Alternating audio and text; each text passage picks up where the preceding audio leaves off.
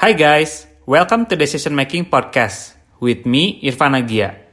Sebuah podcast tentang bagaimana kita bisa lebih baik dan juga lebih bijak dalam mengambil keputusan dalam kehidupan kita sehari-hari. Dibahas dari berbagai perspektif, terutama keilmuan psikologi dan behavior science. Karena hidup adalah akumulasi dari pilihan-pilihan yang kita ambil. Summary dari setiap episode di podcast ini akan selalu gua share di fitur Insta Stories. Jadi, Nanti bisa cek aja di Instagram at irfan underscore agia. Di episode ke-38 ini, kita bakal bahas topik mengenai memory atau ingatan gitu ya. Jadi kenapa sih topik mengenai ingatan atau memory ini tuh penting? Karena pada dasarnya ingatanlah yang membentuk diri kita gitu ya. Jadi uh, apa pun hal yang kita ingat itu semuanya berkaitan dengan perjalanan hidup kita gitu ya aktivitas kita sehari-hari terus eh, ingatan-ingatan yang berkesan dari kecil sampai sekarang gitu ya. What stories we tell to others or to ourselves gitu ya. Jadi in the end sebenarnya our end goal in life is to make memorable memories ya kan?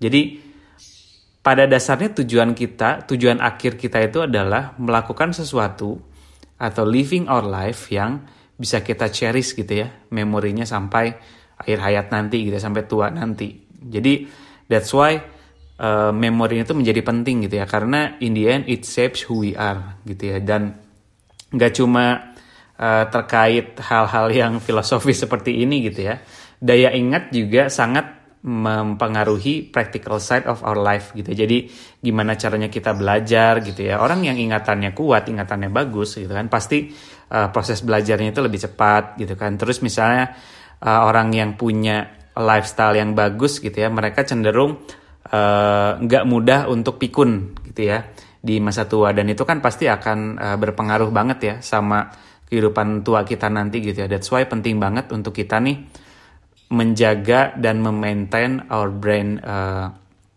uh, capacity gitu ya dan juga kemampuan untuk uh, mengenai daya ingat gini gitu ya atau make our memories to more stick and how we can improve our memory. Seperti itu. Jadi itulah dasar kenapa sih episode di kali ini tuh di episode 38 itu penting banget untuk kita mempelajari tentang memori gitu ya. Karena kita juga banyak lihat ada beberapa orang yang uh, mungkin daya ingatnya tuh kuat banget. Ada juga yang mungkin kita juga sering ngalamin ya. Misalnya kayak baru mau pergi ke kantor gitu kan udah mau masuk mobil motor ataupun apa berangkat untuk transportasi eh kita harus ingat udah ngunci pintu rumah belum ya gitu kan? Atau juga misalnya sempat bawa kartu gak kartu apa kartu bayar nggak ya atau udah ngisi saldo belum ya? Itu kan sebenarnya hal-hal kecil tapi berkaitan dengan bagaimana kita tuh bisa recall uh, our memories gitu ya.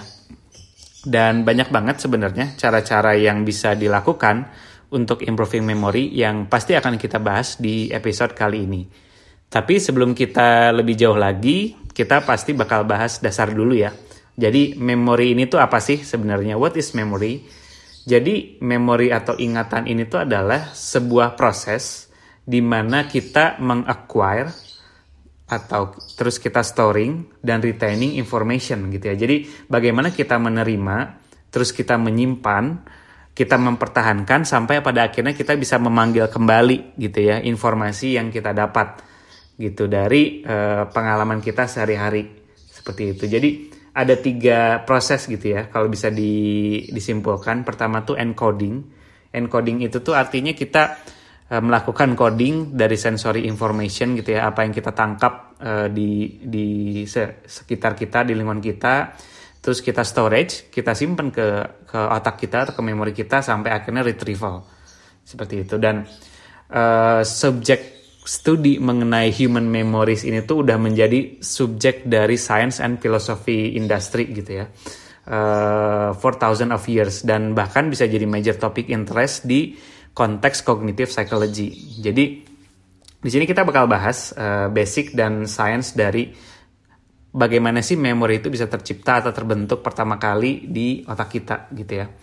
Nah, yang perlu kita tahu ada tiga tipe ingatan atau memori gitu ya. Yang pertama itu sensori, yang kedua short term, sama yang terakhir itu adalah long term gitu ya. Jadi bagaimana otak kita memproses informasi dan hingga jadi memori itu perlu kita pahami dulu nih sebelum pada akhirnya kita bisa mengaplikasikan gimana nih caranya kita bisa lebih improve our memory biar lebih stick sama uh, ingatan kita gitu ya. Yang pertama itu namanya sensory memory. Jadi selama hidup kita gitu ya, setiap hari kita tuh sebetulnya menangkap semua stimulus, semua sensor yang ada di uh, sekitar kita gitu ya. Contohnya seperti misalnya kita megang handphone gitu ya, terus kita lihat laptop, kita di sana ngelihat berbagai warna atau objek, ngedengar musik atau ngedengar podcast ini, it's a sensory memory gitu ya. Jadi itu adalah setiap pengalaman atau sensasi stimulus yang diterima sama tubuh kita, baik itu audio, visual atau taste gitu ya, rasa itu adalah memori-memori sensori yang sebetulnya yang secara kita nggak sadar itu tuh kita tangkap gitu ya di memori. Jadi it's all about all information in uh, every environment sekitar kita seperti itu ya. Nah, sensory memory ini tuh besar banget kapasitasnya gitu. It's very huge dan I think maybe it's almost infinite capacity gitu ya to store inform sensory information. Walaupun ya cuma it's a brief of second. Nah, itu tentang sensory memory. Yang kedua, itu namanya short term memory. Nah, atau gampangnya itu adalah ingatan yang jangka pendek gitu ya. Nah, apa sih yang membedakan sensory memory sama short term memory ini? Kalau short term memory itu kita melakukan pengambilan keputusan. We decide aku uh, saya tuh pengen uh, mengingat apa gitu ya. Jadi kayak contohnya kan kalau sensory memory itu benar-benar kita nggak nggak punya atensi khusus gitu ya. Kita nggak punya motivational factor atau punya keinginan untuk mengingat gitu ya. Mengingat misalnya tadi saya megang laptop gitu ya rasanya gimana gitu kan itu kan kita nggak nggak punya motivasi untuk storing that that kind of information gitu ya nah kalau berbeda dengan misalnya kita membaca atau mendengar podcast ini gitu ya kalau kita pengen mengingat uh, materi mengingat konten dari podcast ini kita punya intensi gitu ya uh, ketika ngedengerin podcast ini pengen ingat beberapa key points atau hal yang bisa gue bawa pulang setelah dengar podcast ini gitu ya. Nah itu ada intensi gitu ya. Kita punya uh, keinginan untuk uh, storing information yang kita seleksi seperti itu. Jadi inilah yang disebut dengan tadi kita bahas encoding gitu ya. Encoding ini adalah uh, it's intentional and conscious recognition gitu. Jadi kita tuh punya punya keinginan untuk bring some of the information untuk kita ingat gitu ya. Jadi kita memberi fokus lebih pada uh, informasi tersebut. Contohnya pas dengar podcast ini, kita cenderung lebih fokus uh, untuk mendengar dibandingkan kita melihat sekitar kita. Seperti itu. Jadi uh, perbedaannya adalah short term ini mungkin lebih limited gitu ya storage-nya dibandingkan sensory memory. Kenapa? Karena kita memberikan uh, beberapa fokus gitu ya pada uh, daya ingat ini.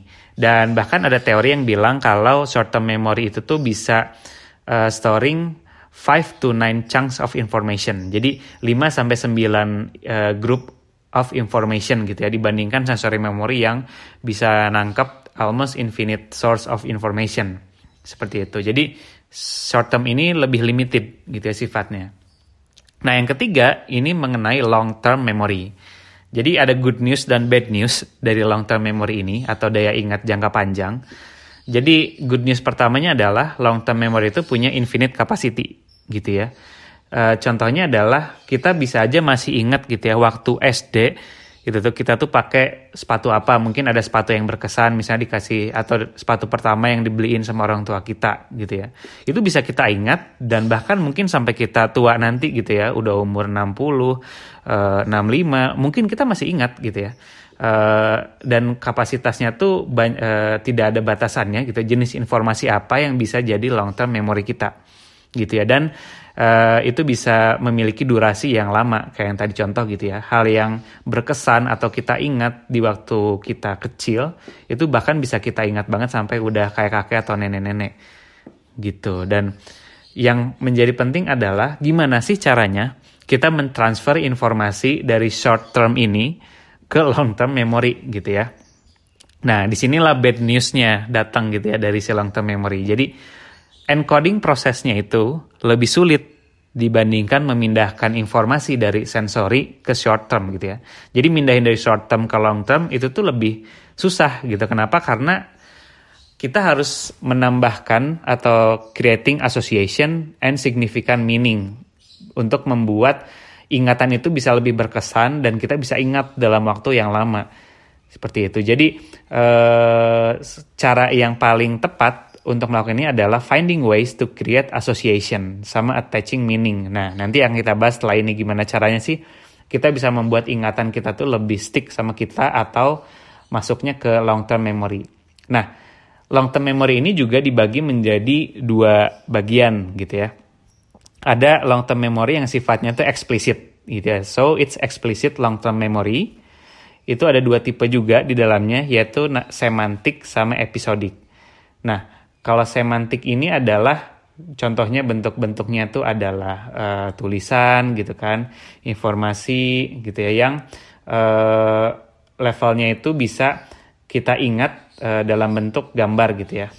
Nah, sekarang sedangkan kalau episodik itu benar-benar sesuatu yang sifatnya itu uh, lebih kepada image gitu ya. Jadi sorry kalau semantik itu bentuknya tuh tulisan gitu ya kalau episodik itu bentuknya itu gambar gitu ya gampangnya gitu ya. Jadi semantik itu adalah kata-kata tulisan or a piece of information.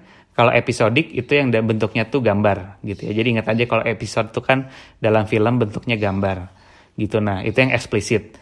Nah yang kedua adalah yang implisit gitu. Implisit ini adalah ingatan-ingatan yang uh, sebetulnya nggak uh, kita sadari atau nggak kita lihat gitu ya. Bedanya kan kalau semantik sama episodik tadi yang eksplisit itu tuh yang bisa kita lihat ya, baik gambar ataupun tulisan. Nah kalau implisit itu ada yang otomatis. Nah otomatis ini adalah sesuatu yang sudah kita pelajari gitu ya kan long term memory kita ingat pelajari terus menerus dan kita nggak perlu uh, memikirkan itu lagi. Contohnya berjalan kaki, bernafas gitu ya. Itu kan udah sifatnya otomatis gitu ya. Jadi tubuh kita itu sudah punya memori bagaimana kita e, bergerak, bagaimana kita bernafas, bagaimana kita berlari seperti itu ya. Nah, yang kedua ini adalah tipenya condition. Nah, inilah yang disebut dengan habit. Gitu ya. Jadi bahkan mas muscle kita gitu ya, otot kita tuh punya memori juga gitu ya. Jadi e, condition ini adalah sesuatu yang sudah kita lakukan berulang-ulang sehingga menjadi kebiasaan seperti itu ya. Jadi uh, tubuh kita tuh sudah uh, mempelajari ini gitu ya, uh, habit ini. Jadi a study about habit itu masuknya di sini, condition long term memory gitu. Kayak contohnya misalnya merokok gitu ya. Uh, habit ini juga bisa punya positif, punya negatif gitu ya. Contohnya misalnya kalau condition kita terbiasa bangun pagi gitu ya. Jadi bahkan tanpa alarm pun kita udah ingat badan kita tuh udah ingat oh jam 5 pagi ini misalnya waktunya Agia untuk bangun. Seperti itu. Nah, sekarang kita masuk nih ke tips dan bagaimana sih caranya secara saintifik gitu ya dan juga dari sisi psikologis untuk membuat short term memory ini tuh lebih masuk ke long term. Jadi yang tadi kita udah bahas, yang paling penting adalah membuat short term memory itu tuh lebih punya meaning gitu ya atau punya asosiasi sehingga kita bisa dengan mudah mengingat uh, sesuatu atau informasi itu menjadi long term. Yang pertama itu adalah yang harus kita punya motivation gitu atau kita udah punya intensi untuk mengingat dalam jangka waktu yang panjang. Contohnya misalnya uh, kalau dari aku uh, gue pribadi uh, gue ini orang yang susah banget ingat nama gitu ya. Jadi misalnya kalau ketemu orang di seminar atau di kantor gitu ya, misalnya pas kenalan misalnya namanya si A gitu ya, si si Jonas misalnya. Pas uh, salaman sih inget gitu ya. Uh, Hai Jonas, uh, gue Agia. Pas udah lepas jabatan tangan itu gue udah udah lupa lagi tuh. Namanya siapa? So I'm very bad at uh, apa remembering names gitu ya ja. Untuk membuat kita jadi lebih ingat lagi kita harus punya motivasi nih. Kita harus punya intentional dulu dari dalam diri kita. Untuk gue ini pengen pengen kenal nih sama orang-orang di sini. Gue pengen leave a good impression gak akan bagus kan? Kalau misalnya di networking event itu gue lupa nama orang gitu ya pas ditanya sama teman segala macam it will leave me a bad impression. Jadi gue udah punya motivasi untuk bisa dengan lebih bagus lagi mengingat nama-nama orang di conference itu misalnya. Gitu. Jadi kita udah punya motivasi nih. Contohnya misalnya uh, kita bisa coping situationnya dengan cara begini. Misal pas udah kenalan gitu ya. Hai gue Agia terus namanya tadi Jonas. Nah uh, gue punya motivasi untuk mengingat itu dengan cara setelahnya itu gue uh, gue bilang nice to meet you Jonas. Gitu. Jadi secara nggak langsung gue practicing untuk mengingat lagi nama dia gitu. Dengan terus menerus gitu ya di bagian awal diskusi itu menyebut nama dia berulang-ulang gitu. Repeating the information. Jadi uh, to have a long term memory it all starts with motivation. Kita harus punya motivasi dulu nih. Kalau kita ngerasa nggak penting untuk mengingat nama-nama orang di acara tersebut gitu ya atau di tempat-tempat uh, nongkrong gitu ya itu tetap nggak akan jalan gitu ya. kita nggak akan mengingat gitu. Jadi so memory all starts with motivation dulu. Seperti itu. Jadi uh, itu yang pertama. Yang kedua adalah emotion gitu ya. Attach the memory with uh, a vivid emotion. Jadi uh, rulesnya seperti ini. The more vivid you can make the information the more ingrained it will become in your memory. Jadi semakin kita uh, bisa mengingat secara vivid, jelas gitu ya, uh, karena ada emosi yang terlibat, itu kita dengan mud lebih mudah juga mengingat informasi atau pengalaman tersebut. Gitu. Jadi emosi ini tuh menjadi unik ketika kita menambahkannya dalam proses uh, mengingat sesuatu atau informasi. Gitu. Jadi simple version untuk kita memproses informasi adalah pertama gini encoding itu tuh kalau di otak melibatkan bagian depan gitu atau prefrontal cortex sama bagian cerebellum yaitu motor skill gitu ya. Nah, ketika ada emosi yang terlibat gitu ya, this emotion brings in amigdala. Jadi dalam otak itu ada uh, ada bagian namanya amigdala gitu ya, yang fokus untuk uh, memori gitu ya, yang responsible untuk sesuatu terkait dengan emosi gitu ya, emosi dan memori. Nah, ketika amigdala ini aktif juga ketika kita mencoba mengingat sesuatu, dia akan mengirimkan beberapa arousal gitu ya di di otak kita yang pairing the information gitu. Jadi itu membuat kita lebih solid dalam mengingat memori seperti itu. Jadi uh, cognitively speaking dengan adanya emosi itu mengaktifkan juga bagian otak amigdala untuk membuat kita lebih lebih ingat gitu ya terhadap suatu pengalaman ataupun juga suatu informasi seperti itu jadi uh, that's why experience itu tuh adalah sesuatu yang lebih mudah kita ingat gitu ya contoh misalnya kita uh, traveling sendiri gitu ya soal traveling biasanya itu kita akan mengingat pengalaman-pengalamannya itu jauh lebih banyak gitu ya. Kenapa? Karena misalnya ketika solo traveling, gue merasakan anxiety misalnya. Anxiety ketika, aduh ini abis ini gue naik bus nomor berapa ya? Kan gue baru pertama kali nih datang ke tempat ini gitu kan. Takutnya nyasar segala macam nah ketika ada ketakutan itu anxiety gelisah atau bahkan ketika kita menemukan spot gitu ya suatu tempat yang di luar itinerary kita gitu ya kita wandering around ternyata nemu spot ini oh kita akan lebih mengingat jalan menuju tempat tersebut gitu karena kita excited gitu ya. Kita menemukan tempat sendiri gitu kan. Kita merasa proud of uh, of ourselves gitu ya. Kita bisa dat datang sendiri ke sini gitu kan. Seperti itu. Jadi uh, peran emosi ini sangat penting untuk membuat memori itu uh, stick banget. Seperti itu.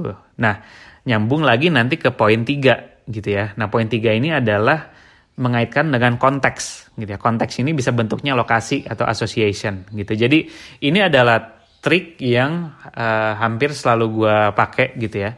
Ketika gue mau ngisi acara gitu ya misal public speaking di acara offline event ya ini konteksnya offline ya.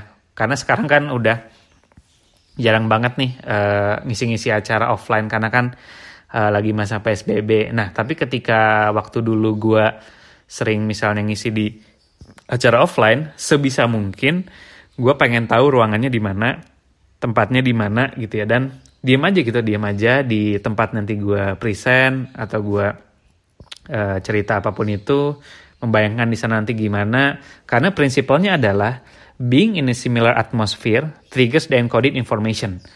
Gitu ya. Jadi kita bisa dengan mudah mengingat apa aja sih yang mau kita katakan gitu ya nanti ketika situasinya seperti ini. Gitu. Jadi that's why ini penting banget buat teman-teman yang masih kuliah gitu ya atau mungkin tempat kerja yang nanti mau presentasi gitu atau mau sidang gitu. Datang aja dulu ke tempatnya gitu ya. Amati sekitarnya uh, visualize kalau nanti apa aja sih yang mau kita bilang gitu ya di di tempat tersebut. Karena secara kognitif itu membuat kita bisa lebih mudah mengingat. Karena stimulus-stimulus di area tersebut atmosfer tersebut itu akan men-trigger ketika kita mau uh, recalling information gitu ya Seperti itu. Jadi that's why nostalgia juga is a powerful memory device gitu. Jadi uh, banyak banget kan sekarang kalau kita lihat marketing-marketing yang tekniknya tuh nostalgia gitu ya. Jadi kayak mungkin ada misalnya uh, beberapa event atau beberapa apa kegiatan yang memunculkan kembali nostalgia-nostalgia feeling ketika waktu kita uh, 90s gitu ya. Waktu tahun 90-an gitu kan. Itu juga menjadi menarik untuk kita karena kita pengen uh, mengingat lagi gitu ya apa aja yang pernah kita lakukan di waktu-waktu tersebut seperti itu. Dan uh, itu jadi tips juga ya untuk teman-teman yang lagi kuliah atau mau present ke bos atau ke siapa pun itu di kantor gitu ya. So uh, master master dulu, master the the environment first gitu ya. Visualize that what will we say at that context, at that environment, at that place gitu ya. Sehingga nanti kita bisa lebih pede dan ketika mau merecall informasi tertentu itu bisa kita lebih mudah. Seperti itu. Jadi ini juga yang fenomena menarik ketika nggak cuma lokasi tapi juga konteks atau atmosfer ya yang tadi kita bilang. Contohnya misalnya lagi cakung gitu ya atau lagi hujan gini nih waduh hujan-hujan gini misalnya enaknya uh, makan mie kuah anget gitu kan kayak gitu jadi situasi-situasi itu juga kadang men-trigger kita merecall memori ketika wah uh, dulu gue seringnya waktu situasi atau konteks kayak gini makannya mie kuah nih anget gitu kan. Jadi itu juga men-trigger kita untuk melakukan suatu behavior. Seperti itu. Nah ada satu tips uh, atau satu trik yang biasa dilakukan oleh uh, atlet-atlet memory. Ini juga gue baru dengar juga ya, ada uh, someone uh, a profession called memory athlete gitu ya. Jadi ini ada namanya Delis sama Simon Reinhardt. Itu mereka adalah German German Germany memory athlete gitu ya. Dan mereka ini award record holder gitu ya untuk uh, gue lupa konteksnya apa. Mereka ini adalah jago banget untuk mengingat gitu ya misalnya kombinasi berapa kata kombinasi berapa gambar gitu ya so dia ada world record record holder untuk uh, memory memory championship lah intinya nah mereka tuh menyarankan untuk kita, untuk kita bisa lebih mudah mengingat sesuatu ada teknik namanya memory palace gitu ya atau biasa disebut the method of Loci gitu. Jadi biasa digunakan sama dulu ancient Greek sama Romans gitu ya. Jadi apa sih uh, memory palace ini tuh? Jadi memory palace itu adalah suatu mental construct dari suatu tempat gitu ya yang kita familiar contohnya misalnya sudut rumah kita atau uh, tempat tidur kita gitu ya jadi misal kita tuh udah sering banget udah seumur hidup misalnya berapa berapa puluh tahun di rumah kita atau berapa tahun di kamar kita kita tuh udah sangat ingat detail dan juga uh, komposisi warna atau apa pun sudut-sudut yang terkait sama rumah kita atau ruangan kita. Nah, ketika kita diminta untuk mengingat sesuatu gitu ya, we connect things with that location. Contohnya misalnya gini, uh, let's try this ya. Untuk teman-teman yang dengar, kita coba take this random list of 10 words ya, 10 kata. Yang pertama, ini teman-teman coba inget ya, ini sekalian belajar juga. Uh, gue pengen teman-teman yang dengar podcast ini tuh uh, inget 10 kata. Kata pertama, panci. Kata kedua misalnya granat. Kata ketiga sepeda. Kata keempat ular. Kata kelima api unggun. Kata keenam koran. Kata ketujuh kacamata. Kata delapan bunga. Kata sembilan pantai. Dan kata sepuluh patung. Nah, udah kan ya? Coba diinget-inget. Nah, kalau orang-orang yang punya teknik uh, yang biasa mempraktekkan si method of Loci ini atau memory palace, mereka tuh bisa dengan mudah abis ini dalam dalam waktu beberapa detik dia bisa ngingat lagi tuh 10 kata random tadi yang gak ada hubungannya gitu ya uh, dengan mudah gitu. Jadi mereka caranya adalah mereka visualize dulu misalnya uh, kamar kamar tidur mereka gitu ya. Nah, mereka tuh nempatin tuh si 10 kata tadi memvisualize bentuknya gimana dan disimpenin di uh, di apa? Di kamarnya. Seperti itu. Contohnya misalnya gue memvisualize panci di sebelah tempat tidur terus uh, di atasnya ada granat gitu kan di depan kamar tidur gue tuh gue gantungin sepedanya tapi masih nyangkut ada ular di rodanya gitu kan. Terus gue tambahin di bawahnya ada api unggun gitu ya untuk chill misalnya di kamar gue terus di mejanya ada koran sama kacamata gitu ya. Terus di kamar gue tuh kan ada jendela. Nah gue pasang tuh uh, di dekat jendela ada bunga terus gue visualize si apa uh, jendelanya itu kebuka dan dilihatnya di depan ada pantai sama ada patung. That's it. That's that's the ten words gitu ya. Gitu. Jadi dengan kita memvisualis itu pakai teknik memory palace itu kita bisa dengan lebih mudah tuh nge-recall 10 kata itu bahkan bisa dengan tepat gitu ya. Nah, itu adalah tips dari uh, word record holder untuk uh, mengingat gitu ya. That's that's one thing I I also learn about setelah ketika bikin apa? belajar-belajar untuk artikel bikin podcast ini gitu ya. So it's very interesting the memory palace method. Terus uh, teknik yang lain lagi ada yang istilah namanya chunking gitu ya. Chunking itu adalah membagi-bagi informasinya dalam beberapa grup kata atau uh, apa uh, kata atau tulisan gitu ya. Contohnya misalnya kalau gue minta lu semua yang dengar uh, ingat uh, nomor ini 4 6 4 8 9 1 7 2 9 1 gitu ya. Pasti teman-teman akan susah banget. Tapi gimana kalau uh, misalnya gue mintanya dibagi tuh, misal jadi dibagi misal 4 6 4 399 399 829. Nah, itu kan akan lebih mudah untuk uh, teman-teman mengingat gitu. Jadi chunking itu adalah teknik memori atau mengingat yang kita tuh grouping things gitu. Dan ini juga nggak harus uh, angka, bisa dalam bentuk grocery list, grocery list juga gitu ya. Jadi misalnya teman-teman diminta buat belanja ada ada list list ya apa? List nama-nama barang harus dibeli tuh. Kita bisa grouping aja. Misalnya bagian kamar itu kan apa aja yang harus dibeli di bagian dapur. Itu akan mempermudah kita untuk mengingat. Seperti itu.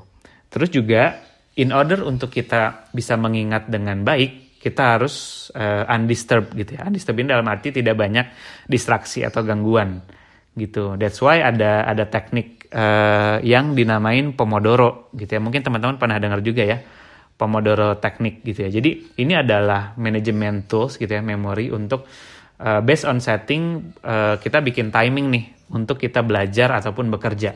Contohnya misalnya gue fokus untuk bikin artikel selama 25 menit tanpa diganggu gitu ya. Terus aja belajar 25 menit. Tapi abis itu gue punya istirahat 5 menit gitu ya. Nah abis itu uh, eh, gue belajar lagi nih secara 20 menit Terus habis itu gue punya a longer rest period itu 15 menit gitu. Jadi itu sebenarnya teknik yang dilakukan untuk kita fokus tidak undisturbed tapi juga kita habis itu punya waktu istirahat gitu. Kayak itu contohnya Pomodoro teknik. Kenapa? Karena sebagai manusia eh, kapasitas ingatan dan fokus kita tuh sangat terbatas gitu ya. Kita nggak bisa forcing ourselves untuk terus-terusan gitu ya. Mengingat, belajar atau working gitu ya. Karena itu tidak akan efektif gitu. That's why uh, kalau gue sendiri gitu ya mungkin ini condition long term memory gitu ya. Jadi kayak misalnya gue gue tuh punya attention span yang cukup cukup rendah gitu cukup dikit gitu ya. Jadi misalnya gue cuma kuat misalnya bikin powerpoint buat kerja 10 menit atau bahkan cuma lima menit gitu ya. Habis itu bawaannya tuh pengen jalan kaki gitu ya ke mana dulu gitu kan. Uh, atau ngambil apa gitu ya. Habis itu kerja lagi. Terus uh, istirahat kerja lagi kerja lagi gitu. Tapi it works for me gitu ya. Uh, baik lagi mungkin tiap orang punya punya style yang berbeda-beda, tapi uh, for me it works very well gitu ya. Jadi uh, dikit-dikit jalan kaki, dikit-dikit ngapain ngelakuin satu hal yang nggak nggak ada relationnya sama kerjaan, tapi done gitu. I I always done things dan uh, most most of the time tepat waktu, tapi dengan ritme yang seperti itu, kayak gitu.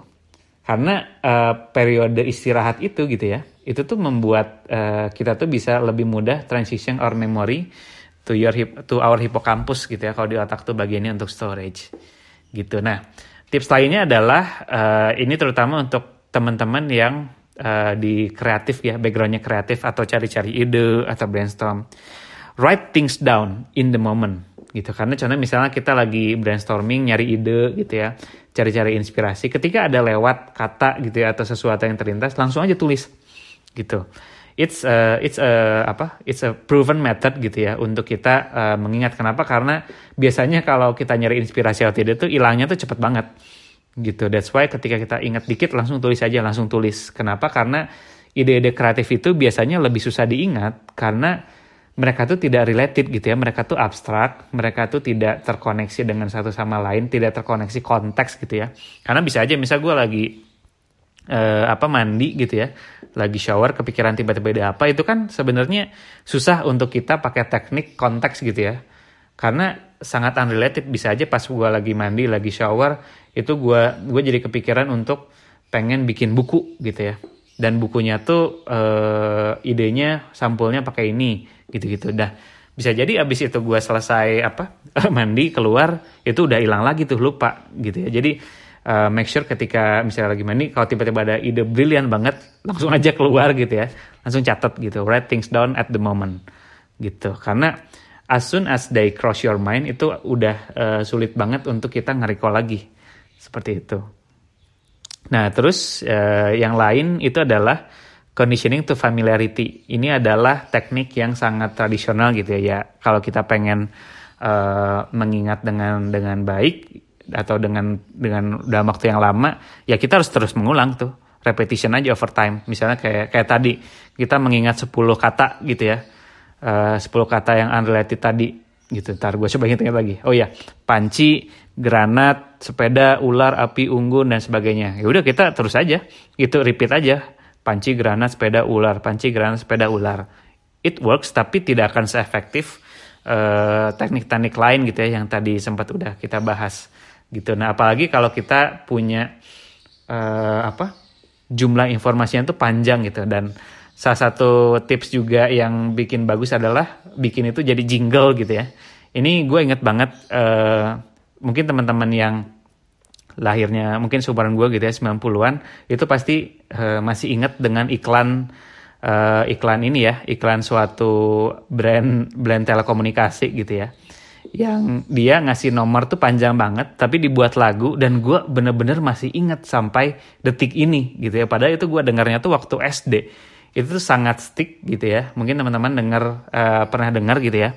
Yang 0809894 kali gitu ya. Jadi itu tuh jinglenya tuh bener-bener sampai nempel gitu ya. Karena saking repeated over time gitu ya. Karena gue sering dengar di TV segala macam tapi mereka nge-package-nya tuh dengan something yang uh, unik yang jingle yang uh, apa mudah diingat gitu ya pakai pakai musik yang itu tuh benar-benar berkesan ya menurutku karena terus-terusan tapi itu dikemas dengan jingle atau sesuatu yang jadinya masuk ke emotion gitu ya. Karena kan lucu karena kan uh, apa uh, berkesan gitu ya unik jinglenya waktu itu.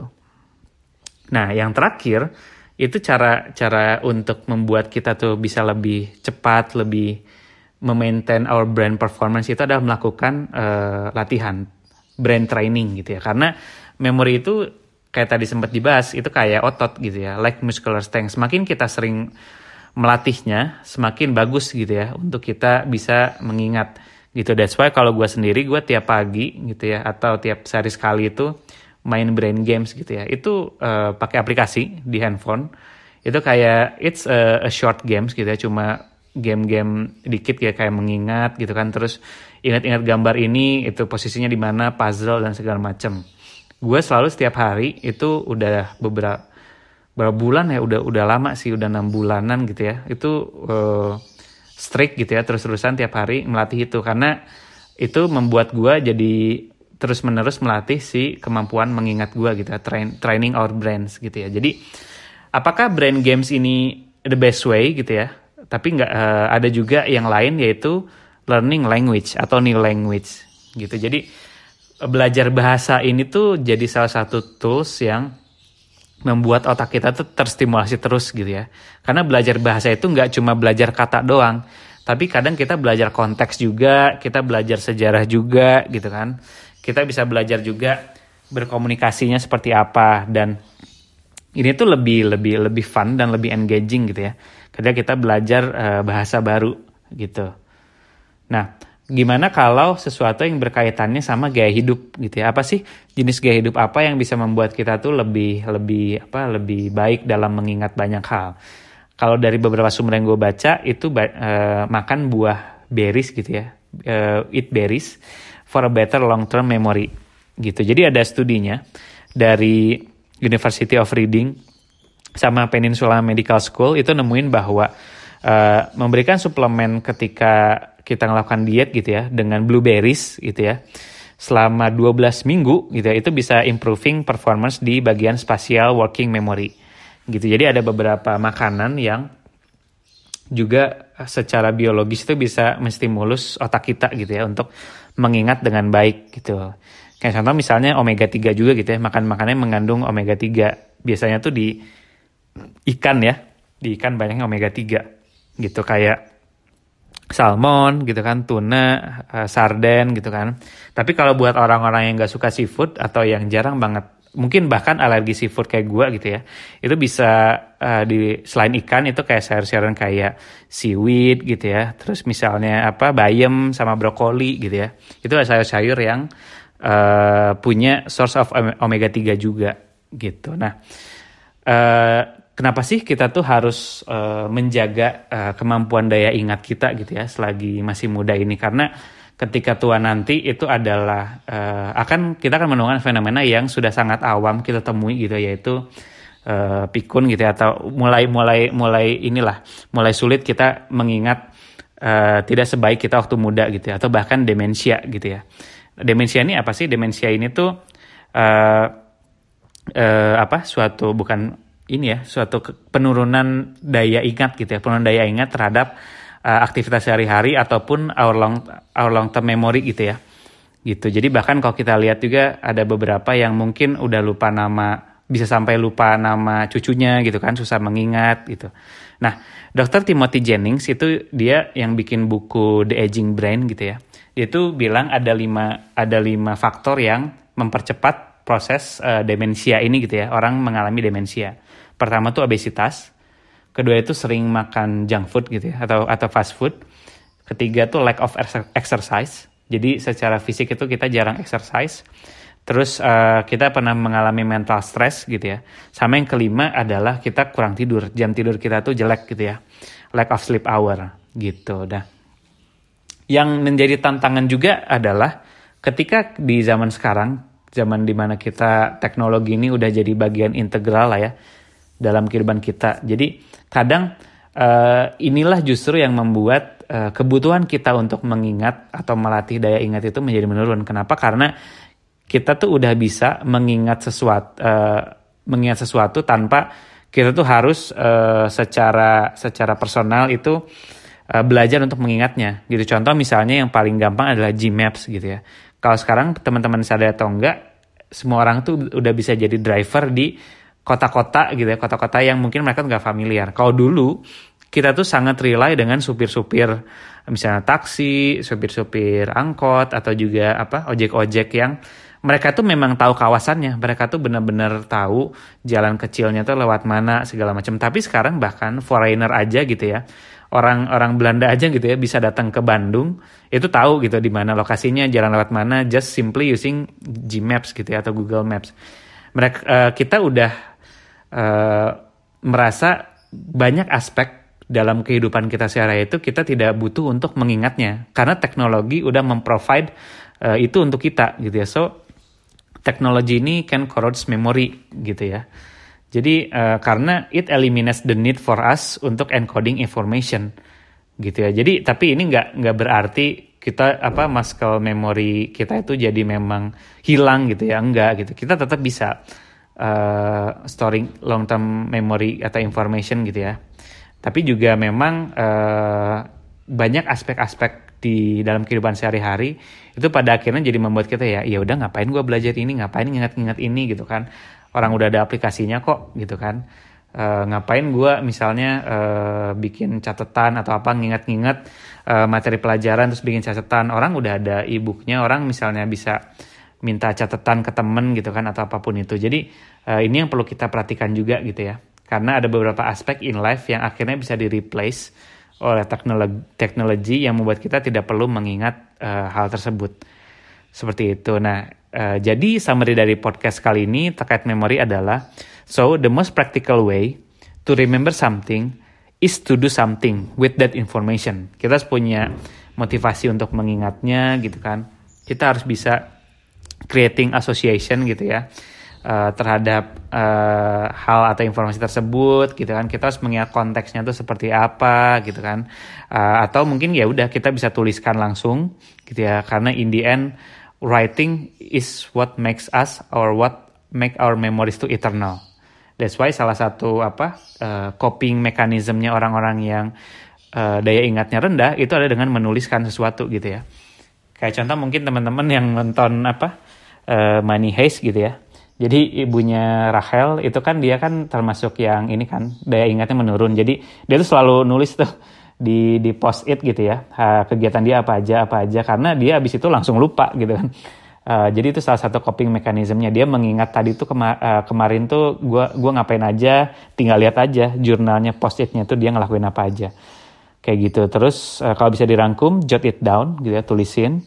Attach meaning to it repeat it uh, and group it gitu ya. Jadi itu adalah beberapa teknik yang udah kita bahas gitu ya dari awal podcast ini sampai sekarang uh, to keep our brain healthy gitu ya. Eh, nggak cuma dengan teknik-teknik tadi, tapi kita bisa juga dengan mengatur lifestyle kita gitu ya. Exercise regularly, maintaining social connection sama orang-orang gitu kan, managing stress, terus juga belajar bahasa baru, tidur cukup gitu kan, makan makanan yang banyak omega 3 gitu kan. Itu adalah a proven lifestyle yang membuat kita bisa memaintain performa kita dalam uh, mengingat uh, sesuatu. Seperti itu, I think that's all. Semoga terbantu teman-teman dan mendapat perspektif baru. Nah, di episode selanjutnya kita bakal bahas juga topik yang gak kalah menarik gitu ya. Gue bakal bahas topik tentang cancel culture gitu ya. Yang mungkin baik teman-teman sadari atau enggak, sekarang tuh banyak banget orang-orang di sosmed yang uh, rame-rame mengcancel seseorang atau influencer atau brand atau perusahaan karena mereka melakukan sesuatu atau mengucapkan sesuatu yang dianggap kontroversial atau mungkin fatal gitu ya. Jadi cancel culture ini tuh bahkan udah banyak banget dibahas karena ini fenomena yang uh, baru muncul di di era sosial media ini gitu ya. Bahkan uh, Presiden Obama pun uh, mantan Presiden Obama pun sempat ngebahas dengan detail gitu ya tentang cancel culture ini uh, toksiknya seperti apa, batasannya seperti apa. Jadi menurut dan ya recently kita juga tahu ya ada salah satu brand yang di cancelled sama orang-orang gitu ya.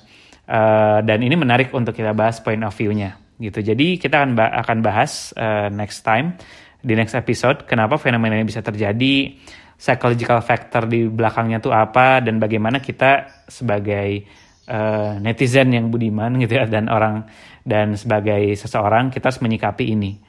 Oke, sampai jumpa di episode ke-39. Kalau ada request atau masukan tentang feedback, boleh email atau message gue di Instagram at irfan underscore agia. Dan kalau teman-teman ngerasa topik topik podcast ini berguna atau memberikan wawasan baru, please share it to others. Bisa bagikan link konten podcast ini uh, di Instagram juga gitu ya. So, sharing is caring. Uh, thank you for listening and see you in the next two weeks.